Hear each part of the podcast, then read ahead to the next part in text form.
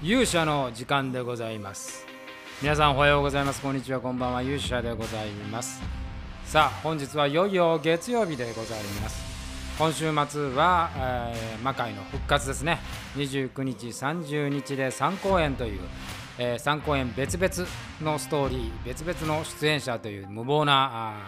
チャレンジをやってまいります、えー今日はですねその最終日の最後の公演ソウルズのリハーサルの模様のお話をしたいというふうに思います。さあ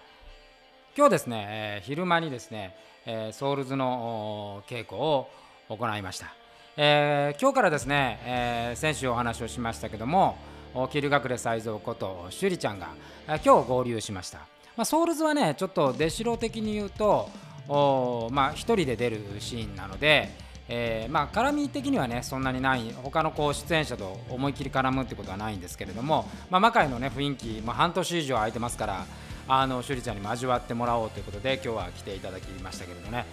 あのやっぱり彼女が入るとこう魔界の空気がねピリッとするっていうのがあるなということとソウルズね、えー今日2回目の稽古だったんですけどね、まあ、なかなか仕上がりがやばいですね。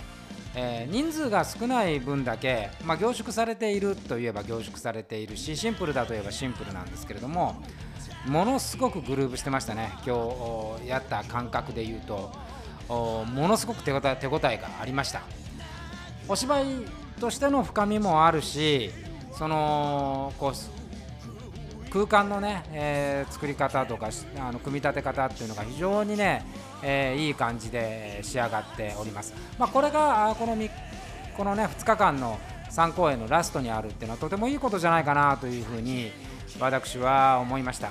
で今日やってみて、まああのね、キービジュアルの高房住友おタルさんとアキラさん、まあ、この2人はやばいですね。気合の入り方が。もうリハの段階からもうガッツンガッツンいってますから。これはね皆さんにこう本当にお見せしたい、えーやっぱりそのなんなんていうかな。あの魔界のやっぱり特徴である肉体というね、えーやっぱりそのなんかこうイケメン俳優のね人たちがやるそのなんか時代劇。ではない。あのやっぱりこう体がもうその身長体重それから身体能力そういうものが全て備わっているんでこうなんか縦の一個一個っていうのもねやっぱりこうプロレスの要素が入るとリアリティがあるわけですよ。だから私はねやっぱりこう魔界やってて一番思うのは本当の戦いをいかに表現できるかっていうこと。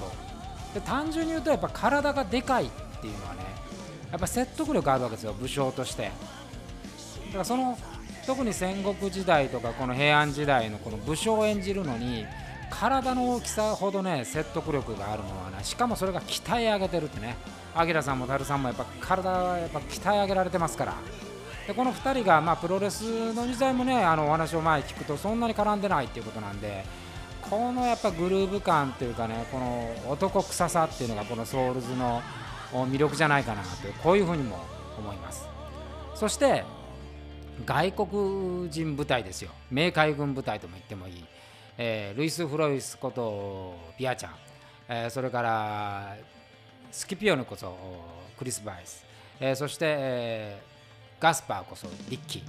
このね3人。これはあの3人だけのシーンっていうのがあるんですけどオール英語です。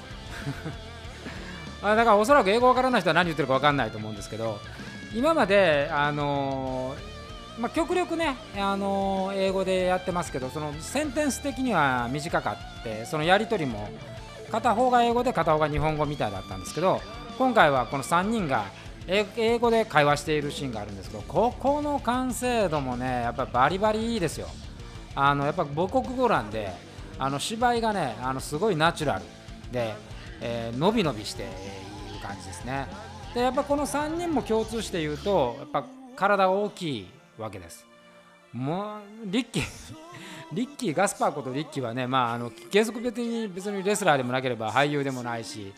だけど彼ものすごくパンプアップしてるんで体大きいんですよね。この上半身なんかすごい体してますから非常にこれがあの迫力あるというそういう感じです。であのこのまあいわゆる魔界でいう重量級をソウルズに全部集めているんでだからその戦いの迫力っていうのはねとんでもない迫力がありますよ。まあ、それを言うと魔界の醍醐味を最後の最後に皆さんに味わってもらうというそういうイメージですかね。でそれだけではなくて、えー、今回三好義継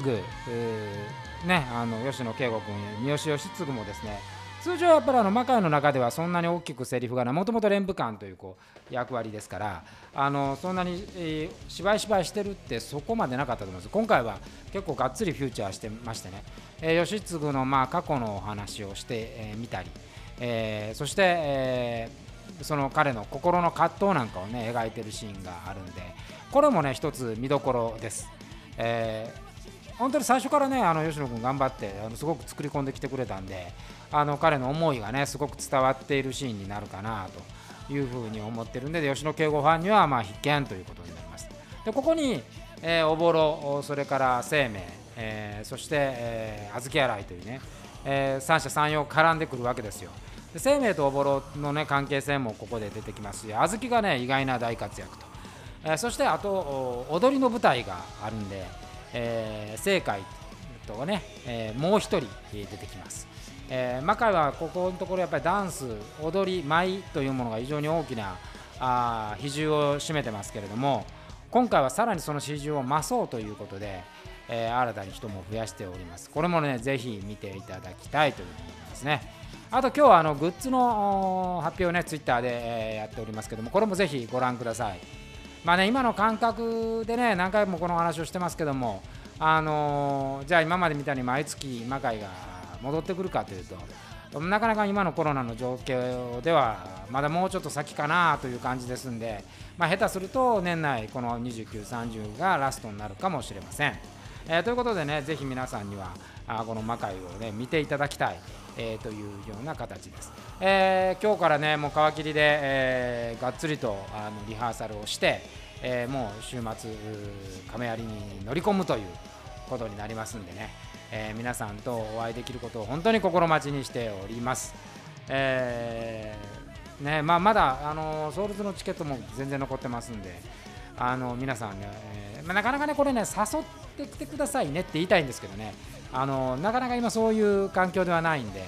まあ、あの見に来れる方はぜひ見に来ていただいて我々の応援をしていただければというふうに思います。さあ、えー、あさってからね、えー、本格的に残り2つも始まりますんで、えー、またこれレポートしていこうと思います、えー、それでは短いですけども今日の勇者の時間でございました。それではまた明日お会いしましょう。それではさようなら。